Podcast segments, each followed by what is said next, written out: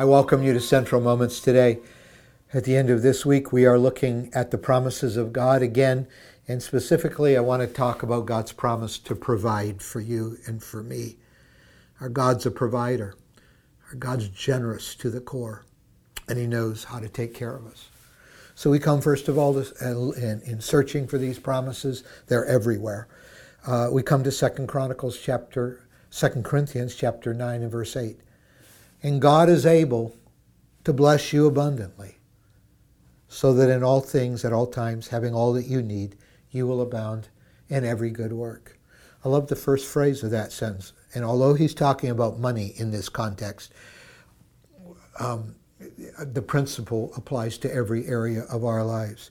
God is able to bless you abundantly. I know a lot of people live with the lie that they're unblessable. They don't understand their identity as the children of God. They don't know who they are in Christ and how they can walk in God's grace and blessing. And but sometimes, and sometimes this is a lie that God can bless the people around me at church, but He can't bless me. I just don't seem to be blessed like other people are blessed. But in the face of that is this wonderful affirmation that we stand on. God is able to bless you abundantly. He is. Philippians 4, verse 19. And my God will meet all your needs according to the riches of his glory in Christ Jesus. He was writing the Philippian church here, Paul, and, and he said, I've learned to be content. Sometimes I've hardly had enough to live on. Sometimes I've had more than I need. But I can do all things through Christ who strengthens me, which was, which was Paul saying, you know, whether I have a little or I have a lot, um, my condition is not determined on those external reference points of what I have or don't have. I can do all things through Christ who strengthens me. But then he says, But thank you to this church for what you did send to me when, when I was in prison. And, uh, and he said, In return, in return, although you've let go of resources you could have kept for yourself and you've ministered to me, in return, my God will meet all your needs in accordance to the scarcity of his glory? No, the riches of his glory in Christ Jesus. Everything we have in Christ. In fact, in Ephesians chapter 1, Paul will say, He's blessed us with every spiritual blessing in heavenly places. So he says, God's able to meet your needs according to the riches of his glory in Christ Jesus.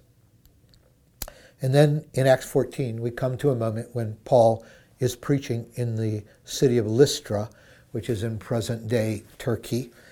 Um, uh, this is where Timothy uh, lived, and this was Paul's first missionary journey.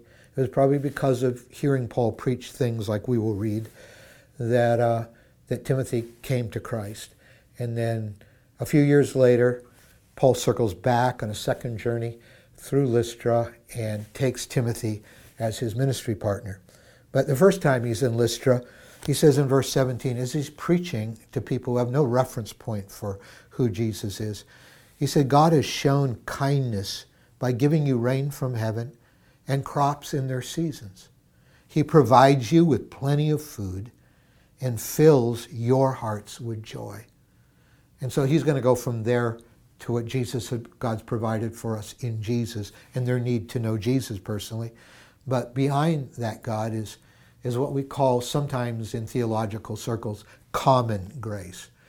It's not the specific grace of forgiveness and the baptism of the Holy Spirit that we have in Jesus, but it's common grace to people even who don't believe in God. Uh, the sun still shines on them. The rain still comes on their crops. And, uh, and, and he's saying, you'll notice that there's a God in our world even though many of these people didn't know Christ yet, He provides you with plenty of food and fills your hearts with joy. This is God, the God of common grace. He's just generous. He, he provides for us. And so 1 Timothy 6, verse 17, Paul says, Command those who are rich in this present world not to be arrogant or to put their hope in wealth, which is so uncertain, but to put their hope in God, who, get this, richly provides us with everything for our enjoyment. There he is again. We don't put our provisional hope in things we own, but in a God who's generous and gives us every good thing to enjoy.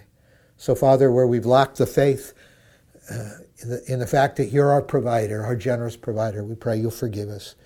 We thank you that you're good even to those who don't love you. And we thank you, you're good. To those who do love you in Christ, you forgive us, you fill us. Oh God, the riches of your presence and your provision. Thank you for it. In Jesus' name, amen.